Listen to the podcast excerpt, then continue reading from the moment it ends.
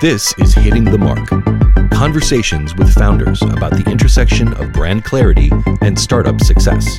With your host, brand strategist and author, Fabian Geyrhalter.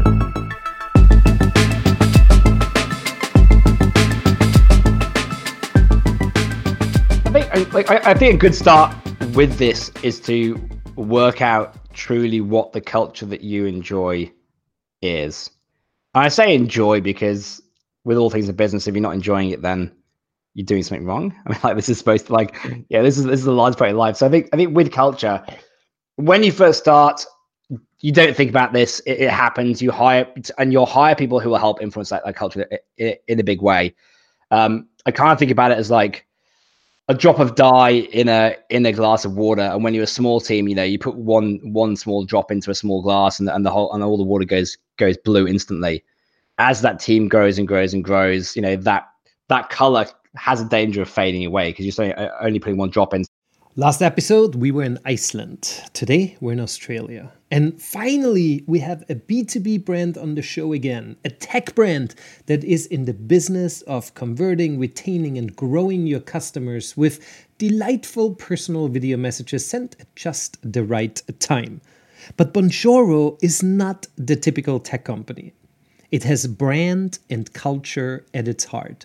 It is about creating customer love, and it is a weird brand, a fun brand, a brand that is not afraid to stand out, most probably more afraid to blend in.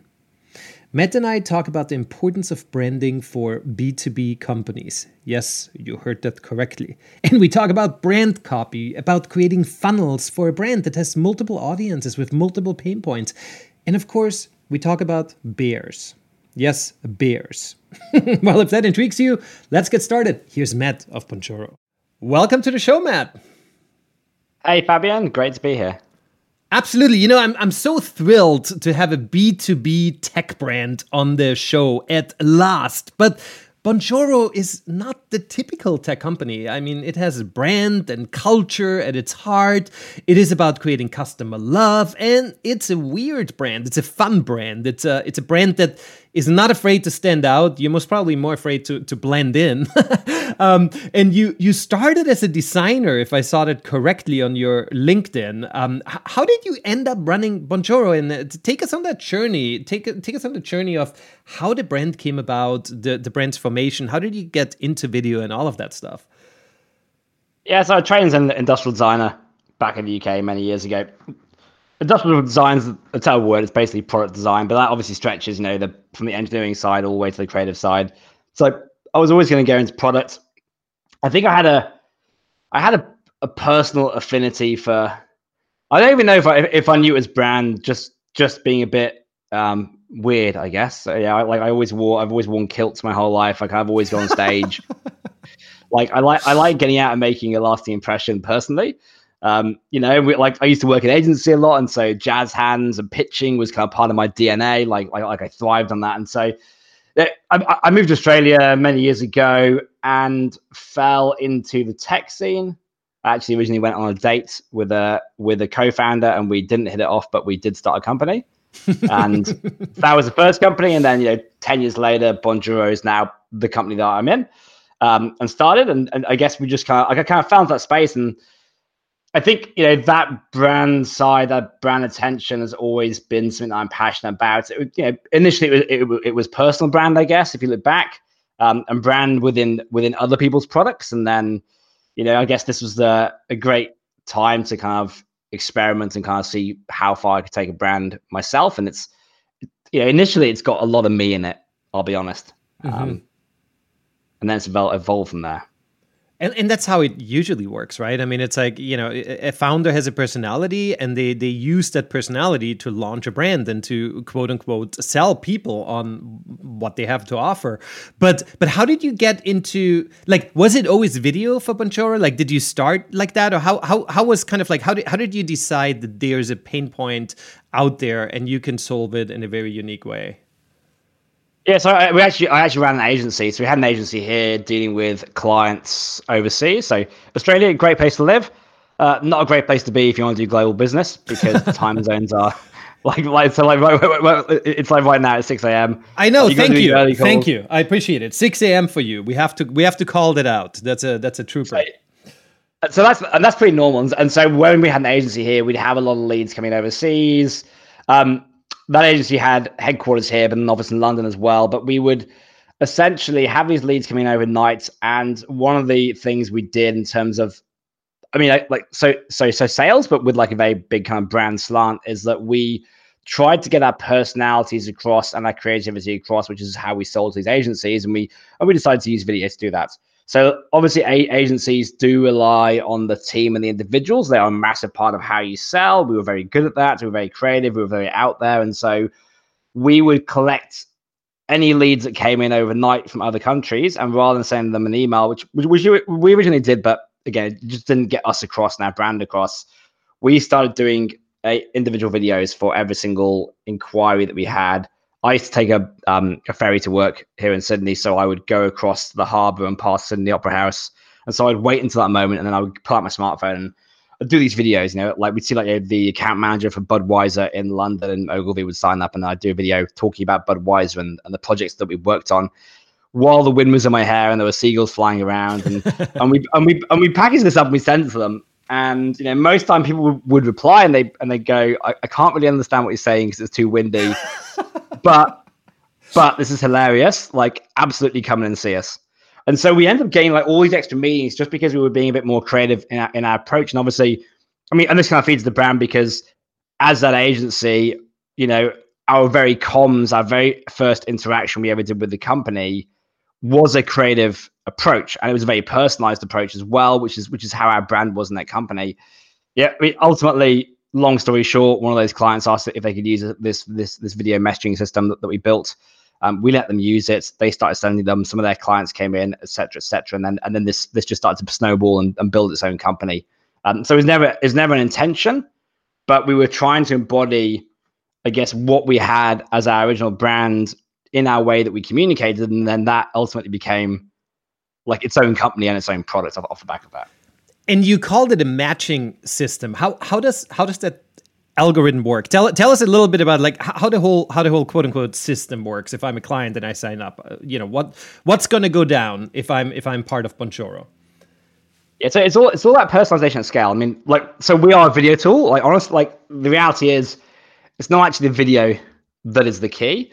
Uh, the video is an amazing way to communicate. It's actually about turning up and, and, and, taking time with the customer. So what we do is the system will sit on top of any customer data source you use. So a HubSpot, a, a, um, a Salesforce, even a Shopify, like like any tool at all. And what happens is we basically suggest triggers as to when it makes sense to send a customer or a lead a personalized one minute video. Um, the most common use case, of course, is with leads. So a lead comes in, and like we were doing in that first case, one of your team get, gets notified, and then you're you're going to record a 30 second, one minute video to welcome this lead on board and say, "Hey, this is Fabian here. Awesome to have you. You know, sign up. If you have any questions, let us know, etc., etc." Um, what we do specifically though is we also pull in data about who that customer is.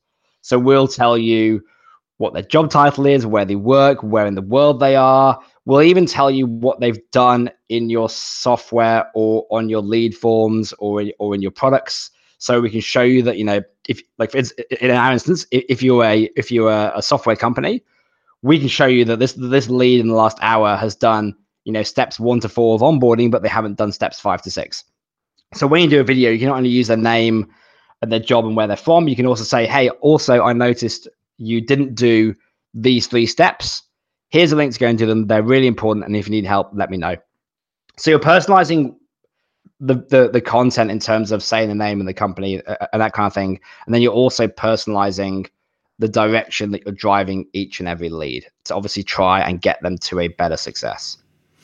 Very cool. And the reason why video is obvious, right? It makes it personal. Um, you know, people actually know who you are. And uh, when we started our um, little interview here this morning, you had your camera on, I had my camera off because I always have my camera off because of bandwidth. You know, I just want to make sure, especially with Australia. And you're like, no, let let's keep that on. Let's get to know each other a little bit. And and that is, I mean, that that that makes it more personable, right? Um, you know, obviously there must be people in a company who are like, well, I don't I don't feel like I should be on camera or a little shy or a little, but you are specifically catering to people who should not be shy or who are whose whose job title is to you know either they're an educator or they're in the sales force right? But those are people who should be more outgoing and that's why this is a great match for them I mean, it, it, depends. I mean, I think I think everyone in your company should be happy to stand up and face customers. Um, I mean, if you go to any business that's not online, this this was the normal. I mean, this is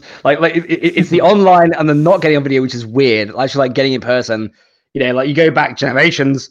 You go into your grocer, he would know what it is you were buying. He, he would have your produce ready for you. Your baker was the same. Your butcher was the same. You had all, all these relationships with our um, suppliers on a daily basis. And then, you know, we all went, went online and got in a hurry and we started to lose those relationships. So really, it's just reigniting that.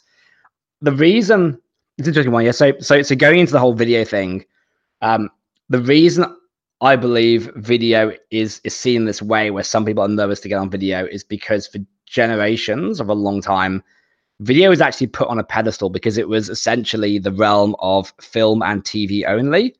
So we now have this deep, ingrained, I guess, subconscious uh, feeling that like, the video is the realm of TV and movie stars and makeup and looking perfect and film, whereas actually it is it is ultimately just a window. That's all it mm. It's no different to, again, meeting your coffee barista in the morning in person versus remotely. It's just a window and it just shows you who you are. And humans are built, humans are built to communicate visually more than they are built to communicate in terms of like audio or, or, or words. You know, seventy percent of communication is visual, so it, it's actually just very natural.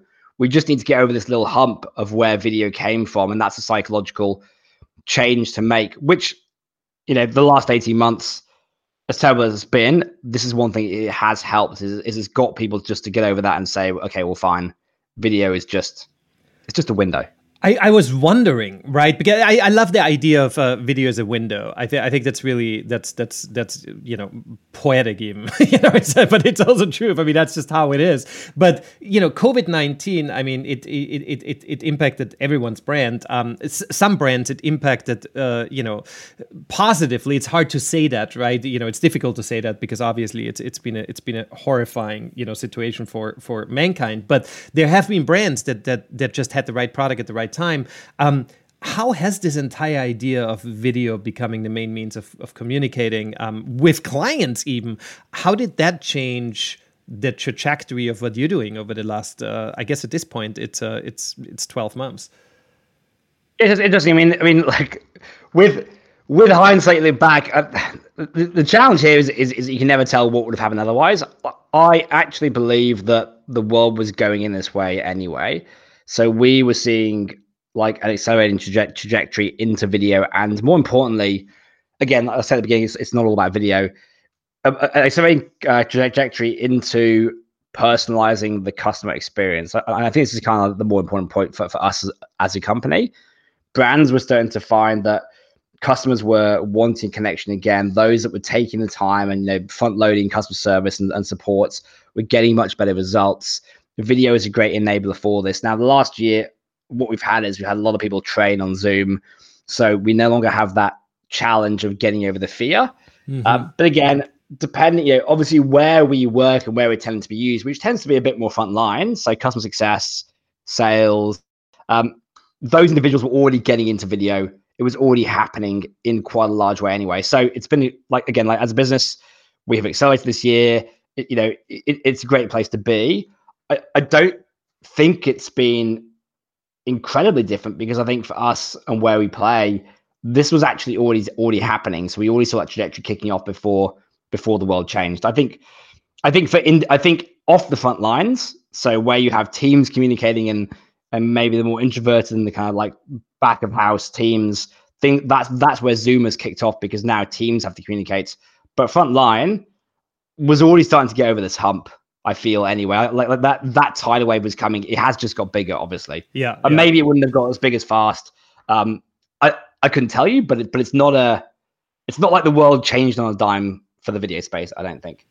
Well, and now everyone has the perfect lighting, and everyone has the perfect mic, and everyone, you know, so it's kind of like, you know, uh, it's definitely, it's it's definitely a beneficial thing for you. And on the other hand, there is um, there is a company like Clubhouse coming around, right, where it's like we're so sick of video, let's just listen to people and let's be passive, right? Um, and so it's really interesting. And yet, with the whole Clubhouse thing, I see so many startups that are saying, oh shoot clubhouse would be so cool with video. Let's build clubhouse for with video. So who knows who knows where all of this is gonna go. But um but but i think it's just it's just interesting right? Because people when when people have too much of one thing they're just gonna get sick of it. And right now it's like this this idea of everyone is over zoom and i just don't want to be on camera all day anymore. But you know in hindsight, it's you know we're all we're all ready for it, and to send a client a quick um, or a potential client a quick video message, just it just feels natural now. And to your point that's what it should be because it's just you know like that's how you say hi to the baker or the butcher. You actually know their face. You know their personality. Like i think i think with communication is an interesting one because uh, like you, you kind of like unpack it more and more and what it really means to communicate. And you know different there are different ways to communicate for different scenarios. Yeah. You know and so and so with with with, with the clubhouse like ultimately if you want to you can choose to be, be more passive because it is a more passive form of communication. In, in uh, in what I mean is you don't need to have 100 percent attention. Whereas video, you know, you need to look in someone's eyes. You need yeah. to be there. You need to be engaged. And if you're not, people can tell. Now, audio, you don't have to have quite that level. So, which is great because it allows you to potentially multitask at the same time. You know, obviously, written communication is great because it could it, it, it could be consumed on the recipient's own time, how they like. They can they can jump out and jump back in again you know, there are different pieces of communication that work at different points for different reasons. So no, you know, no one communication style is better than another. It's about matching it to the situation. And in, and in situations where trust is important and you know connection is important and i think get, getting your team and brand across because for me team is brand as well that's obviously where video or just in, in person tends to have the biggest impact and on that note, um, you you stated somewhere I don't know where I found this, but but you said my love of building great product is only surpassed by that of building great culture. Um, I literally wrote the same thing, just switched products with brands. Where you know I, I believe that you simply cannot build a strong brand on a weak culture. What are some company culture tips. And we're going to talk a little bit more about company culture, but what are some company culture tips from your experience running a company with what looks from the outside in as, as, as having a, a pretty admirable culture? What does it take? I think like I, I think a good start with this is to work out truly what the culture that you enjoy is. I say enjoy because with all things in business, if you're not enjoying it, then you're doing something wrong. I mean, like this is yeah. supposed to like, yeah, this is this is a large part of life. So I think I think with culture, when you first start, you don't think about this. It, it happens. You hire and you'll hire people who will help influence that, that culture in, in, a big way. Um, I kind of think about it as like a drop of dye in a in a glass of water. And when you're a small team, you know, you put one one small drop into a small glass, and, and the whole and all the water goes goes blue instantly. As that team grows and grows and grows, you know that that color has a danger of fading away because you're only putting one drop in. So at the beginning, it's easy. You all make the color or the culture. As you get bigger, you actually start to need need, need to drive this, and, and there comes a point, and you'll probably notice this where you need to take a bit of a switch. And the first step is to really be very honest with what what it is that makes your culture. And you'll hear people talk about writing down the key company values within this. Um, there is no hard or fast rule. I, I, I wouldn't worry too much about this. I, I, I think the the key to getting this right is just to be honest. Um, don't don't use big words. Just like write it down, whatever makes sense to you and your team. Run it past everyone and be like, "Does this is this us?" And don't make your values as something that you you know that you want to use to make sure people come and get jobs. Like write them for what they are. you know, if you if one of your, if one of your values as a company is that you need to be quite ruthless to succeed, like like honestly, if that works for your company and the environment that you're in, like that's okay. You need to be very honest and you need to understand that's what happens because that's how, how you're going to hire. This is going to influence how you build a team. You know, like whatever the value is, be honest about it. Understand what it is that you need, you know, it needs to make your business success, and then you know ultimately you get hired for this. So have those values in mind, write them out.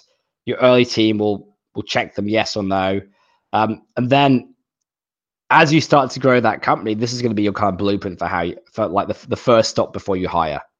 And, and this is why it's really important to have this because again, back to the first point with, with the glass of water, as your team expands and grows, the, the, the biggest issue you're going to hit is that is that your culture has potential to dilute, and there's a stage when you're not too small, not too big, where making wrong hires culturally can actually disrupt the whole thing and, and, and throw off kilter. Um, well and it can it can disrupt your your your product even right? Because if suddenly you know not of all of not all of your staff is is, is aligned and and has that same kind of you know emotion and, and conveys the same kind of feeling then then you know suddenly people think of the brand as a whole as a different kind of company than than than they thought it was right?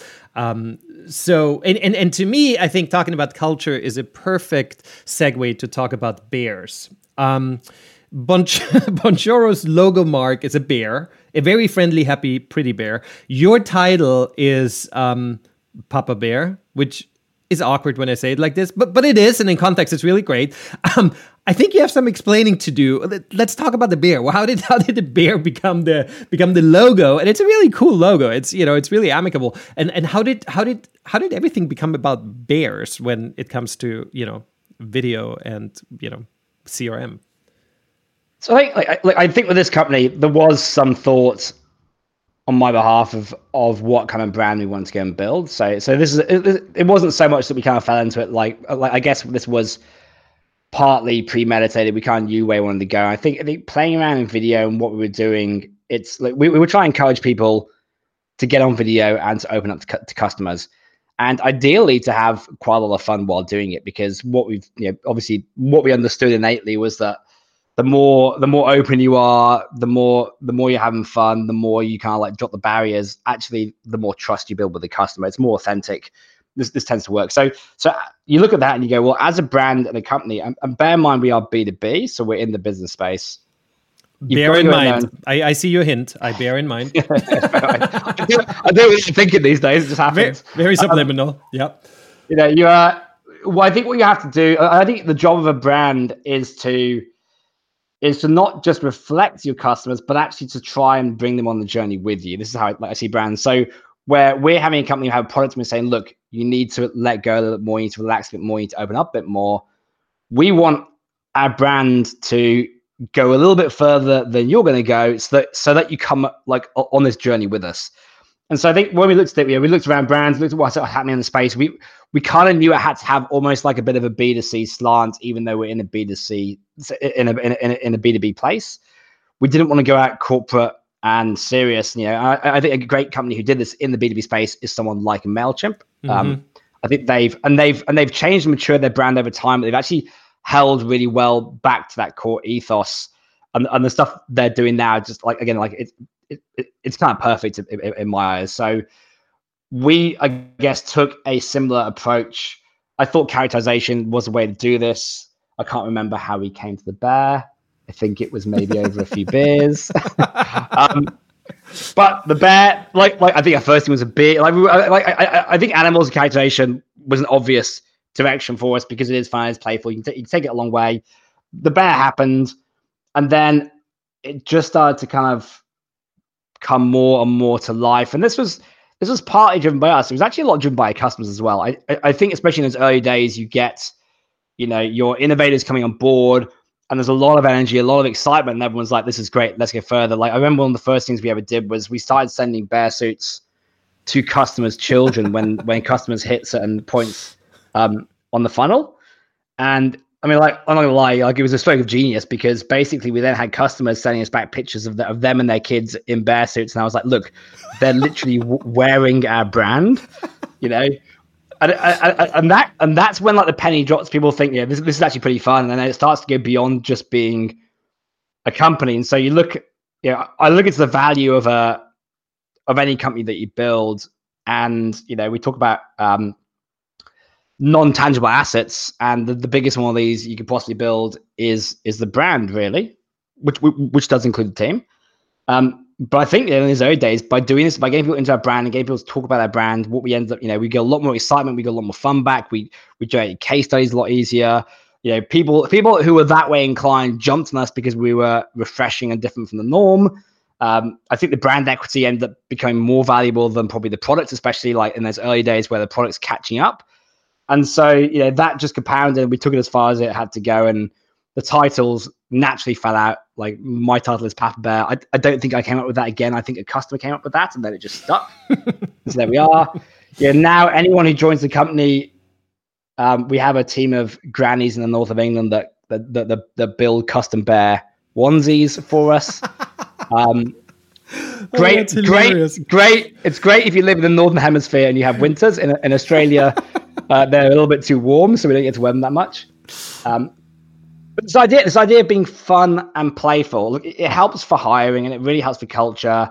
And that's know, we want everyone to enjoy the job and have fun. If they're not if they're not having that that fun, it's like can't for us. What's the point of business?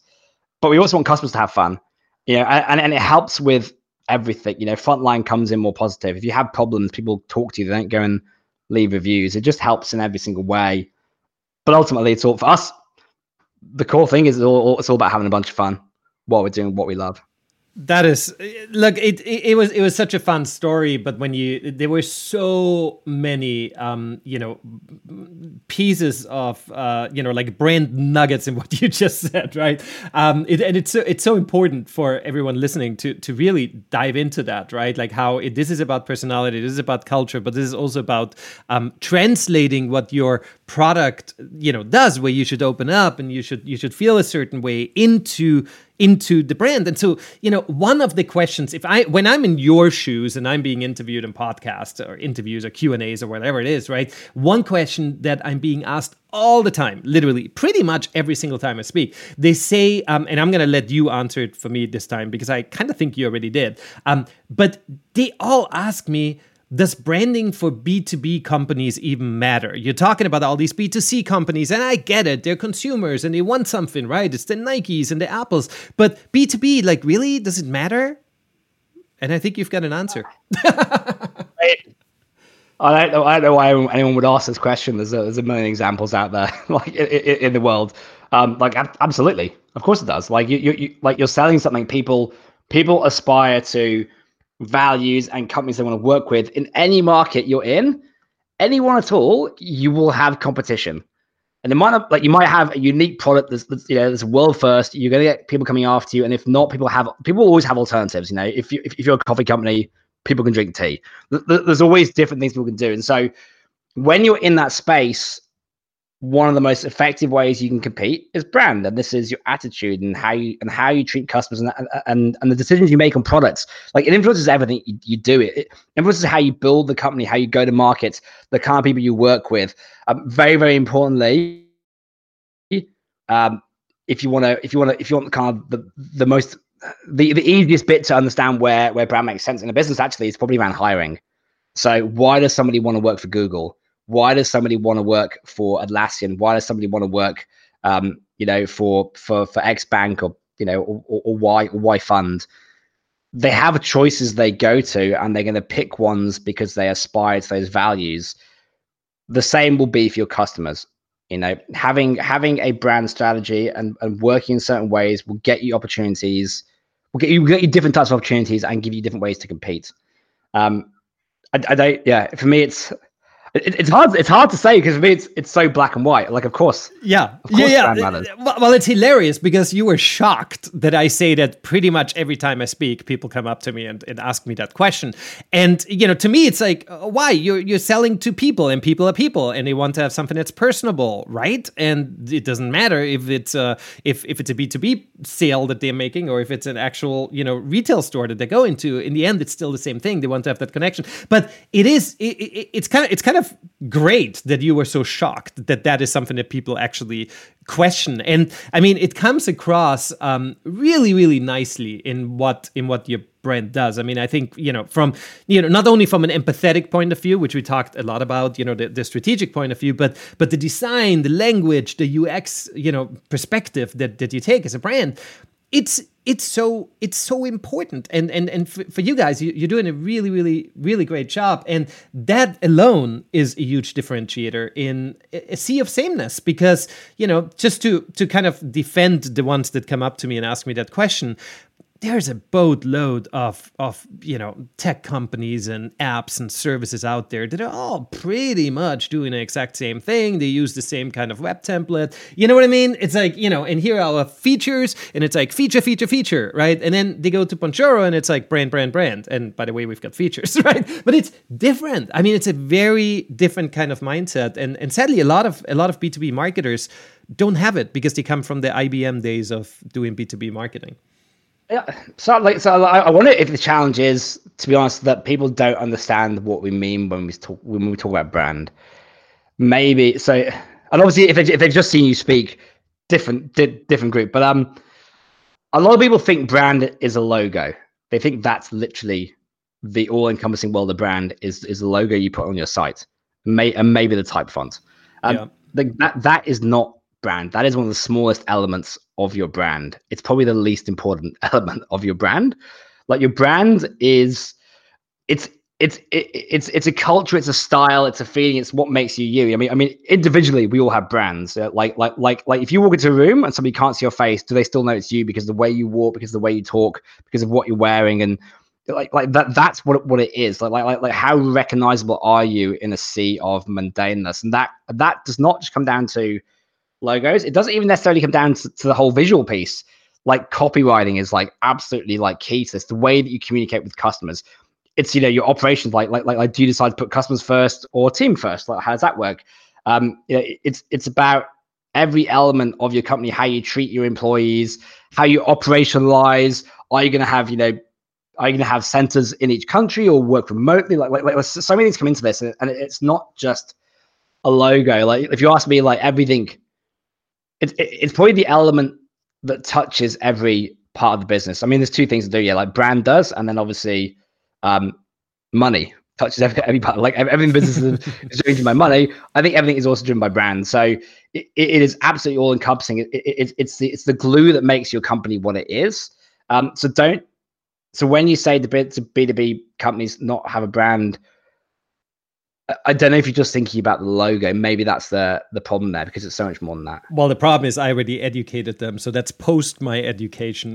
but, but I, I, appreciate your benefit of a doubt. No, it's you know, it's uh, I, I just I just really believe that there's a lot of startup founders, and I know that because they come to me, right? And and they're like, well, all the other founders in my incubator or whatever, right? They're they're all doing they're all doing consumer centric stuff, right? And so of course brand is important, but I feel left out because I'm doing B two B, and so it's kind of like this this stamp of if you're a founder in the B2B space, invest in feature, feature, feature. You know, that's all, right? That's where you invest. You actually shouldn't invest in in, in branding and marketing because that comes much later and it's much easier. It's a different funnel. Um, but you know, obviously we know we know the the golden path, um, and I'm I'm glad that you you shared that with my audience as well. And talking about golden paths and talking about you know how branding kind of touches everything. I love on your website the way that you funnel very different customer segments through your you know beautiful and smart online journey on your site by saying bonjoro for and then in the nav right? And then you can select what you would use it for. So it's like bonjoro for online education or bonjoro for customer success. And this sounds like a simple and logical solution, but I see many companies screw that up by creating subproducts, right? It's like a different target audience or creating this maze of an experience. But you guys nailed it by saying, "Hey, we do we do one thing. We're all about this one thing, right? And we just happen to do it for many people. So if you're if you're this person, this is this is right for you." Has this been an ongoing conversation and, and, and kind of like a big strategic brand decision, or was this just kind of like it fell into place? I, I assume it didn't just fall into place. Uh, like, I, I, think I think this is part of the maturity of the company as well. So like so all and I'll talk about B well B two B and B two C. You basically have and you'll notice as you grow, you have ideal customer profiles. So you will have become like ICP. So you'll have certain customers that will utilize and connect and stay with your company. Um, and you know, you see these in research project. You know, we do we do user profiles. Jenny is a greengrocer from wherever, mm-hmm. like that kind of thing. Like like when you the more data you have, the deeper you start to understand who it is that's using your product, and you start to understand that there's not just one bucket of people. There are different people with different motivations, and then if you can help tailor parts of your product or parts of your messaging so there's different people because again, different people have different mo- motivations. If you're a bank, it's very different talking to a 20 year old starting, you know, starting an account versus you know a 70 year old retiree who's you know saving for the for for the grandkids. Very different market, very different like messaging. How do you how do you work out? How do you work out because you can't target everyone who you target, and it's probably three or four people types of people only. Um, maybe a little bit more, but yeah, like small numbers how do you then really bucket those up? And, and, and one thing here as well is to focus on the customers that are the best for your company. You might have a million Joe Bloggs, but they but but, but they don't ever spend any money. Whereas you have a thousand, you know, Susies who spend ten grand a year. Like focus on those, obviously. Um, so how do you how do you cater, and then how do you how do you work out who these are, and then how do you change your messaging to really hit the core value that each of these different type of users are are um are going for. And again, like to the bank, the bank idea, a 20 year old opening a savings account versus a, a, a, retiree with a fund, they, they're using the exact same bank and possibly the exact same products, but they're using them for very different, like ultimate goals and reasons. And so the, the better, the better you can understand this, the better you can tailor your message to those individuals. And with the ultimate goal, that's the better you're going to be at converting and convincing people to come and work with your company. Totally, absolutely. I, I, I love I love that uh, that bank um, you know metaphor because it is and, and most banks actually don't do that. Right? They're like, hey, here are services, here are features. Again, you know, back to that back to that conversation. But you know, also also aligning a company or or a product around like kind of like the the big the big picture thought, right? So for Bonjoro, I, I, assume it is not about video, but it's actually about connection, right? Creating this personal connection between you and, and someone else. And video is kind of like just, you know, the, means the means to, to get there. Um, with with that said, if you could distill your brand uh, all the way down to one word or two words, what would it be? I call it brand DNA, but you can call it anything, right? Like for, for Coca Cola, it, it used to be happiness, right? Like everyone thinks about that, you know, or at least that's what they made us believe. It's it's a sugary drink, and we don't really think that anymore. But that was the idea, the messaging. Um, with with Zappos, which which I'm sure must be close to you guys because it's all about customer service. Um, for them, I think it now distilled into just simply wow, right? So Zappos, you think Zappos, you should think wow, right? Like that's amazing customer service. Um, what is what is a word that can describe your brand at the heart? And now we're we're talking about everything, right? From culture to product to like what is what is the brand in a word? Delight, I think. Delight. With the word. Yeah. I like that. Yeah, just just just just like the bears, um, it all goes back to it, right? It's like it's it's, it's you know like you you just taking ta- you know t- taking it lighthearted um, and um, and and and giving value at the same same time. I I really like that. And um, there's one more question that I wanted to ask about your brand, and I, I just never got around to it because we started chatting about so many other things. Um, don't just say hello, say bonjoro. Does that does that tagline pretty much encapsulate the story behind the name? Was it from Buongiorno? Was it was it was that the idea? Yeah, so so like with when you're coming up with a with a name, I, and I do think this is important. Know, to my point earlier, I was saying it's not all about logo. Um, I think my preferred way to start a company is to make up a word. Um, I think that way you avoid prior, you avoid other existing words out of the market, so there's no confusion. Also, you can get a domain name, you know, and you can obviously yep. get better SEO off the back of that. So there are there are tactical reasons too. Um, but what you want to do with this word is you want to um, have connotations and you want to inspire a subconscious kind of thought towards what it is you're ultimately looking to do as a company. So Bonjoro obviously comes off influence from bonjour or from buongiorno, which is Italian and French for hello. Um, and obviously, the, main reason we use with these videos is to turn up and say hello and welcome to customers. So there is a there is this subconscious feeling behind it of of you know this this welcoming open feeling to to the company. And like I said, there was domain domain name available, so it was a win win. Um, in a past life, you and I went to the same brand school. this is when we when we work on the on names for clients. It's it's exact same philosophy. Um, it it just it it makes so much sense. Um, it's uh, it's it's a really smart move. Um, all right, uh, we're coming slowly. We're coming to to, to an end here. Um, what is what is a piece of brand advice? Um, I, I, know you already gave tons of advice, um, but what, what is a piece of brand advice that you might not have talked about that that you know that, that you think founders should just really keep at heart? When when they create their their company when they're still young they, they might have a couple of employees. Maybe they're just two co-founders you know out on a pizza night figuring out you know what's our brand gonna be? Like what is some advice from your end now that you've gone through this uh, multiple times uh, times it sounds like? Like, like I think a really good starting point is to find another company that espouses the, the, the, the value that has the values and the and, and the brand that you aspire to grow into.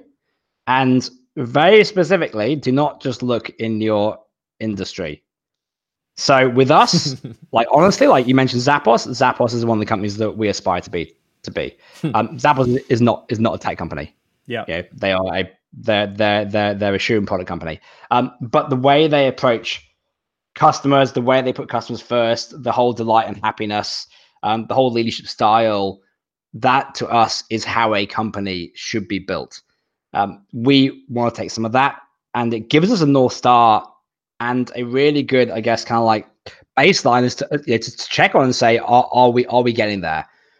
Do this, it makes it a lot easier because there are going to be great leaders that are doing things that you want to do. And again, be that Zappos, be that Silicon Valley Bank, whatever it is you wanna you wanna get to, have that north star, and it just makes it easier as you grow to keep checking in and saying, "Are we on the right direction?"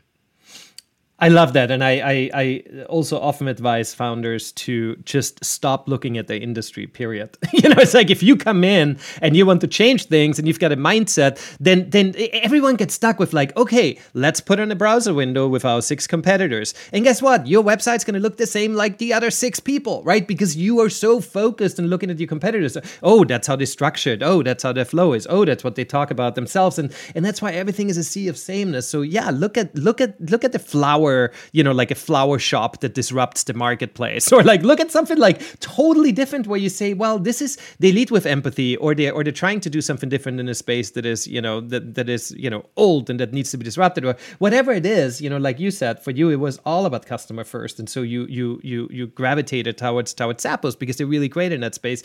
But I mean, it's unbelievable how many founders don't do that. And they're just so fixated on the industry because it makes sense, right? Especially when they come from that industry. Um, but I think that's I think that's super important. I was say it's definitely a wood for the tree situation. You know, like you yeah. need it, it's it, it's hard. Yeah. the good thing, like if you're building something for the industry that you understand, you've been there for years, that's actually a good way to, to build a successful business because you understand what you're doing. The downsides are that you might have blinkers on when it comes to some strategy for sure. Yeah, yeah, totally. I I made it I made it my thing, and that was pre-COVID, obviously, and hopefully hopefully that's going to happen again soon.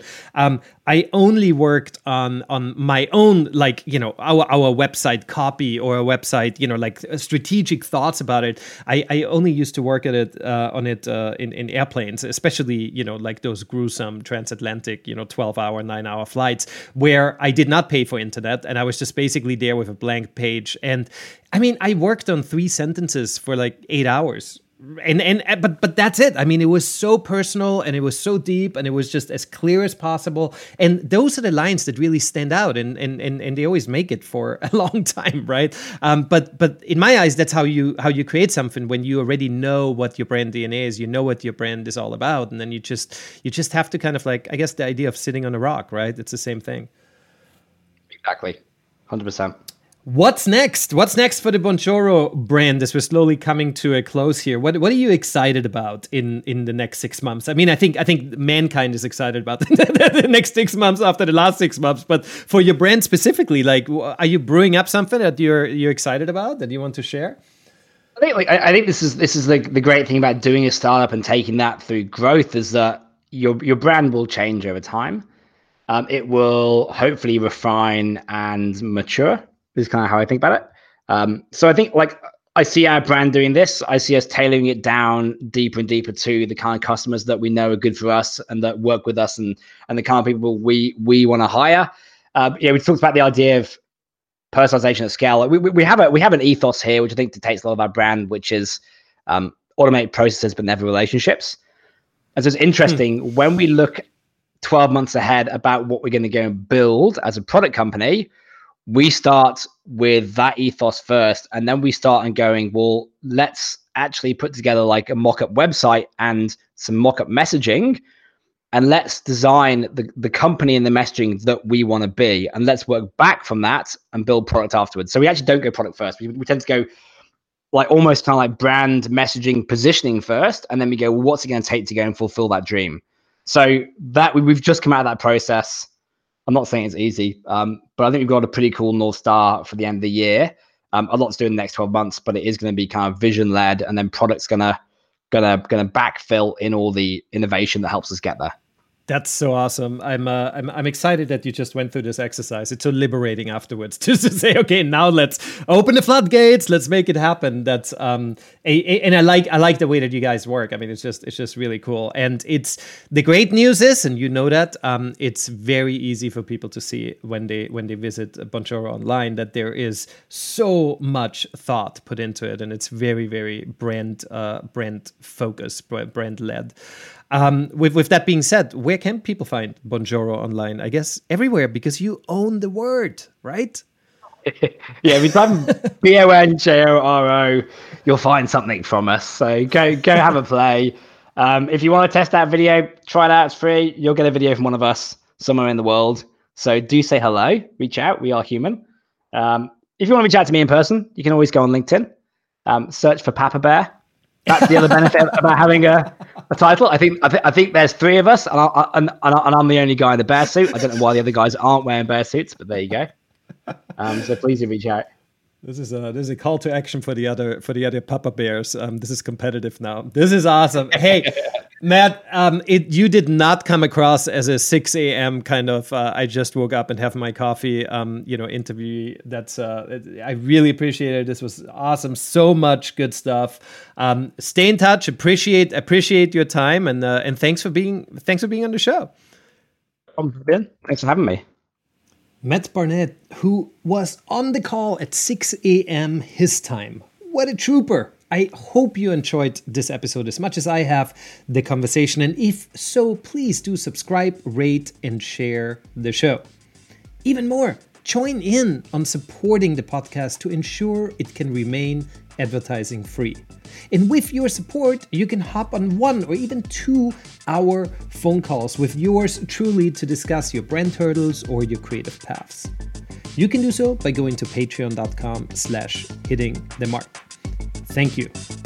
Hitting the Mark is produced by my consultancy Finien, where we create clarity for brand transformations. This episode was edited by Everett Barton, and the Hitting the Mark theme music was written and produced by Happiness One. I will see you next time when we once again will be hitting the mark.